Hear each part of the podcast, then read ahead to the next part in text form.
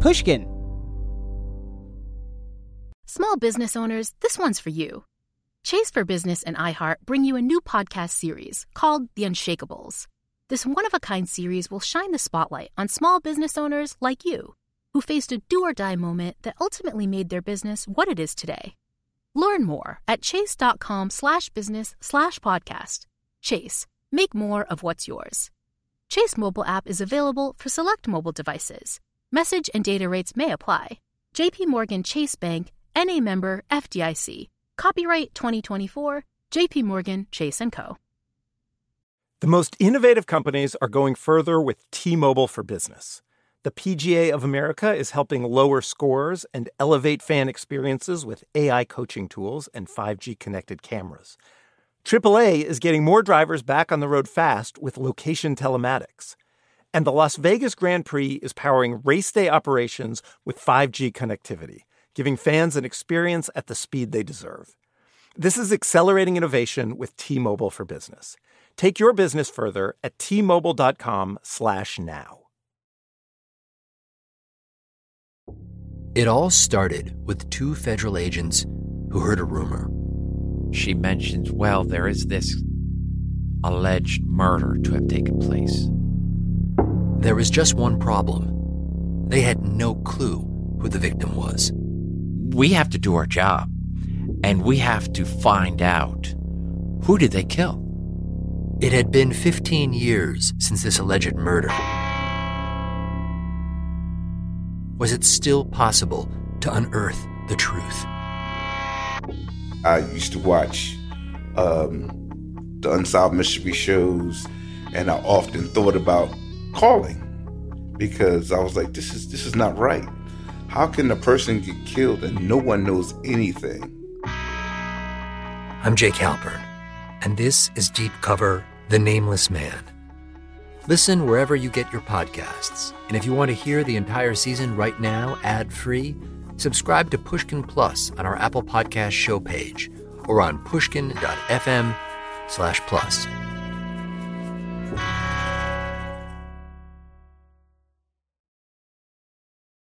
Locked and loaded, the American Patriot Rally took to the steps of the state capitol today. In a world gone haywire, sometimes art is the only thing that can make sense of it all. The Georgia Three Percenters say they are strictly a defensive force. Yeah, right. I'm Ashley Ford, and this is the Chronicles of Now, where we ask writers to dream up short stories inspired by the news. There are more than 500 militia groups in the U.S. Right wing militias and vigilante groups have been part of the American landscape for decades. Black Lives Matter! But a recent movement seems to have focused their attention. We're here to demand liberty! Those in attendance are Trump voters angry at the ongoing lawlessness across America and threatening to take matters into their own hands. At a time of uncertainty, some law enforcement officials have even blessed or turned a blind eye to armed militias upset about Black Lives Matter. Recently, a sheriff in Florida made news when he issued an unusual statement. Daniels vows that he will deputize regular citizens who have gun permits to help his department respond should violent protests break out in Clay County. It wouldn't be the first time vigilantes have taken matters into their own hands. Did the West Bank turn into the Wild West in the days following Hurricane Katrina? How many people you shoot? 38. 38 people. Trayvon Martin, an unarmed black teenager, was shot down by a white neighborhood watchman this who cell phone video captures the final moments of Ahmaud Arbery's life while he was jogging through this Brunswick. There's Georgia- something about, oh no, we're about to lose this power. Dantiel W. Moniz is the author of a forthcoming collection of stories, Milk, Blood, Heat. Her story here explores what life might be like in a deputized America. That this is fiction, but this is a, like a very real terror that has been going on in this country since its foundations. Within hours of the press conference, gun and ammo stores throughout the county sold out. Customizable metal badges catering to that uniquely American appetite for playing cops and robbers were back ordered online until late October. Production shut down as it was during the plague, but one could still find the golden share of stars used for cowboys and Indians, and though slightly marring the illusion, they did in a pinch. Lawful gun owners, the sheriff had said. But even if there had been something to buy, the phrase wouldn't mean them. Not Jaya or her two brothers, and not her mother, who slept with a pink and silver Luger under her pillow, just in case things went bad in the night. Two weeks ago, a man was executed for unpaid parking tickets, and yesterday, a toddler who'd grabbed a pack of gum from a shelf at the Quick Mart was shot as soon as his oblivious mother stepped outside the store with the child in her arms. Another one they'd heard about, she'd been doing nothing, daydreaming on a park bench, but they claimed they'd seen a weapon, and anyway. Wasn't it suspicious? The act of her sitting? Actually had credible information that these criminals were actually going to attack the federal. Uh, Anything could become a crime with the deputized on every corner. Watching in grocery stores, in car lots, and coffee shops. Shit like this only happens in backwoods cities. People outside the South were saying. Florida, man. We don't do that here. They did that there, in Chicago, and New York, and LA. The only difference was none of their elected officials got on the internet to sanction it.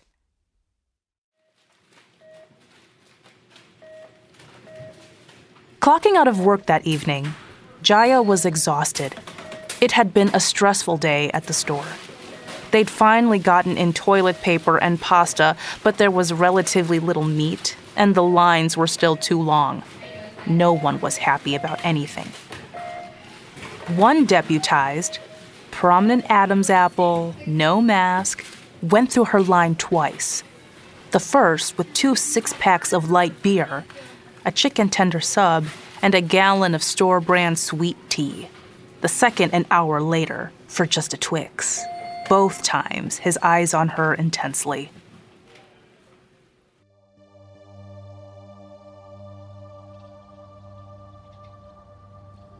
The sky was streaked cantaloupe from the setting sun, the sidewalk still damp from rain. Jaya threw the disposable mask her employers had provided her into a wastebasket and put back on the cloth one she'd brought from home. A black mask with three bold white letters BLM. Jaya, we have to be supportive of all our customers. We don't get political here.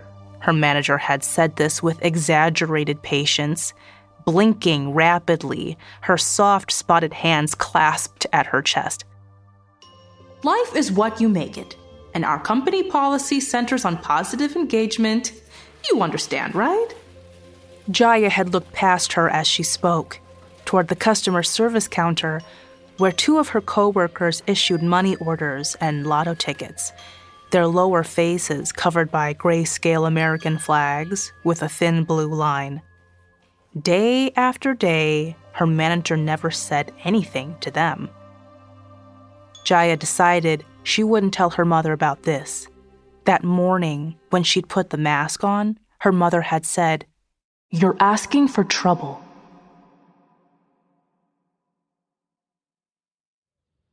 Jaya put her head down shouldered her tote, and began walking. She used to love this unoccupied time, the meditative space between leaving a destination and arriving someplace else, music strumming through her mind. But these days, she left her earbuds out, the walks instead, filled with static anxiety. Five blocks, and she'd be outside her second brother's job where she would buy a smoothie and find a table and read until he got off. As much as they could, they walked home together. After a few minutes, Jaya felt something. an increase in intensity of the static tick tick ticking up her spine. She looked over her shoulder and saw, several feet back, the deputized man from her line. Her mother's instructions zipped through her head. If it happens to you, find somewhere safe.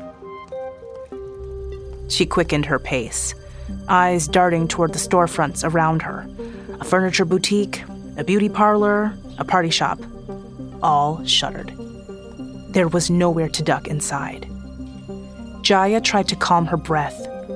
She slid the metal nail file she always carried from her pocket and gripped it in her fist. As she rounded the corner of the next street, the deputized closed the distance between them, grabbing her arm and slinging her against the concrete wall of a closed Chinese takeout. Jaya heard music from across the street and locked eyes with a woman on her balcony. If you can't find a safe place, find a witness. After a moment, the woman looked away, picked up her portable speaker, and hurried inside.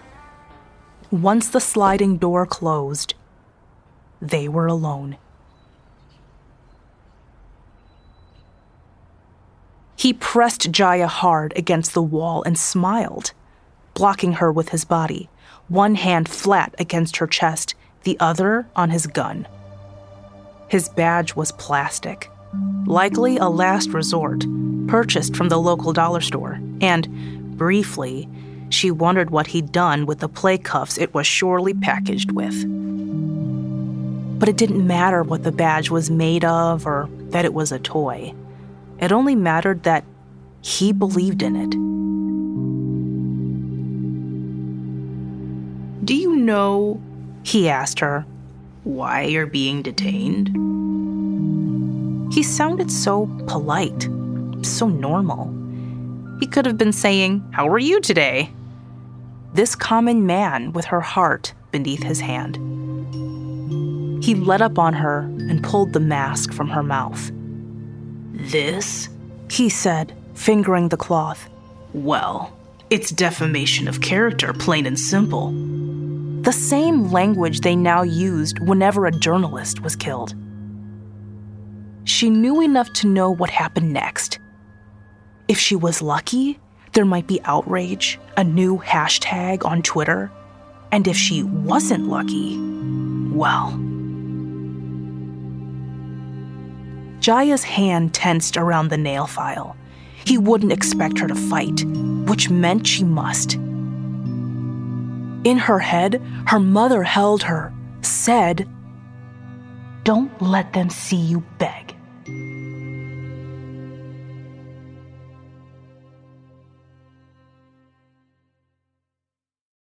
That was Njeme Kumara narrating What We Make It by Dantiel W. Moniz. Hi, Dantiel. Hi, Ashley.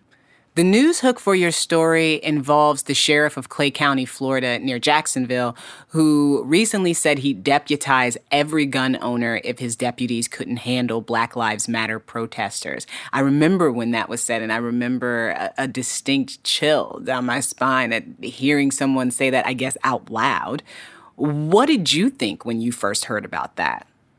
I mean, honestly, it froze me. I was looking and seeing the headline, and I thought, wow, this is something that so many people feel. It already happens. There's vigilantes that, you know, neighborhood watch. If you look at something as simple as Trayvon Martin, that would have been a situation of a deputized person.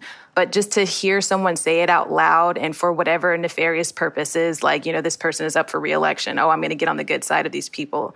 It just felt like that's a moment that needs to be looked at, to, that needs to be examined.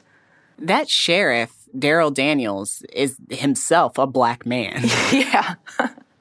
yes. What do you make of a black law enforcement official appealing to gun owners in a southern state? So that is the other complicated part of the story that I chose not to, for the purposes of the story, you know, portray, but I felt as if it, it made sense to me. It seems as, you know, if this is someone who is in a county that upholds these kind of patriotic, you know, type of laws, that this person who's so desperate to gain that footholds that he seems, this power that he has, seems that they would do anything. And so to me, it falls in line with I don't know. Can I say coonery? Is that allowed?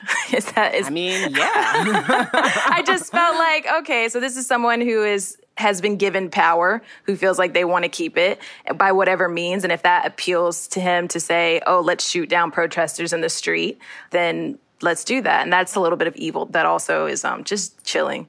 Oh yeah, but a tale as old as time. Yeah. How personal was this story to you? Did you draw from experiences in your own life in order to write it?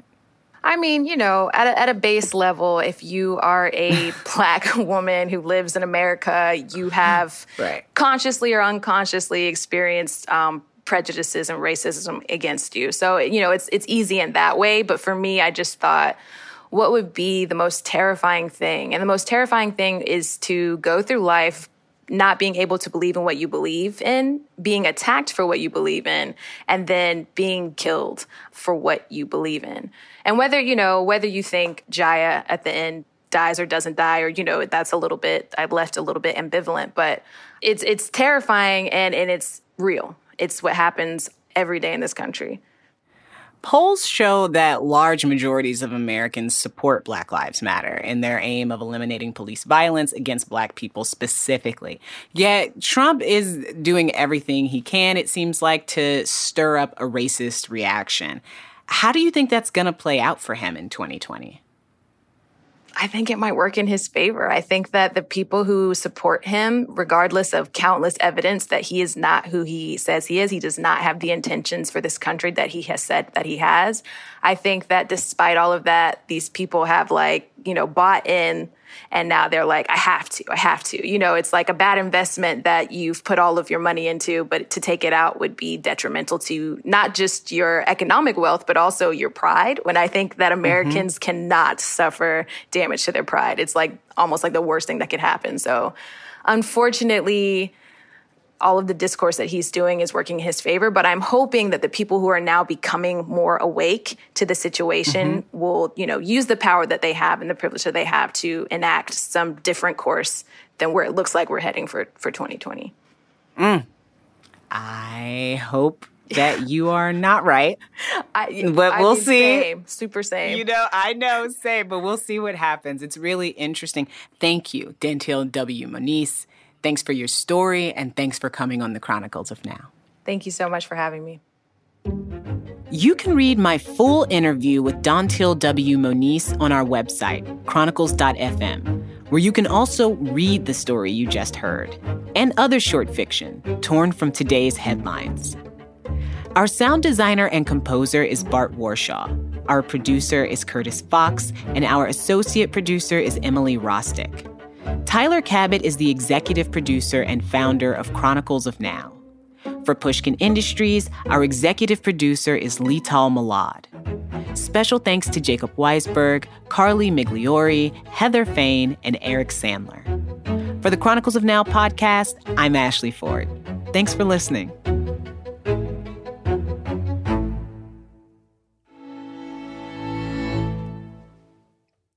The tradition of breaking tradition continues with the return of the unconventional awards from T Mobile for Business at Mobile World Congress. This is an event that celebrates innovators whose bold actions took their industries to new places. If that sounds like you and you're a T Mobile for Business customer, enter today. If you win, you'll be publicly honored amongst some of the most influential leaders in industry, and me, I'll be there too. Enter now at tmobile.com slash unconventional awards. See you there. It all started with two federal agents who heard a rumor. She mentions, well, there is this alleged murder to have taken place.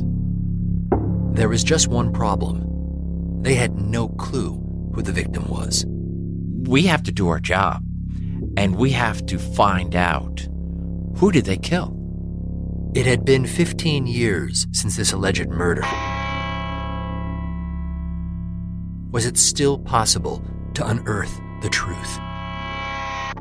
I used to watch um, the Unsolved Mystery shows, and I often thought about calling because I was like, "This is this is not right. How can a person get killed and no one knows anything?" I'm Jake Halpern, and this is Deep Cover The Nameless Man. Listen wherever you get your podcasts. And if you want to hear the entire season right now, ad free, subscribe to Pushkin Plus on our Apple Podcast show page or on pushkin.fm slash plus.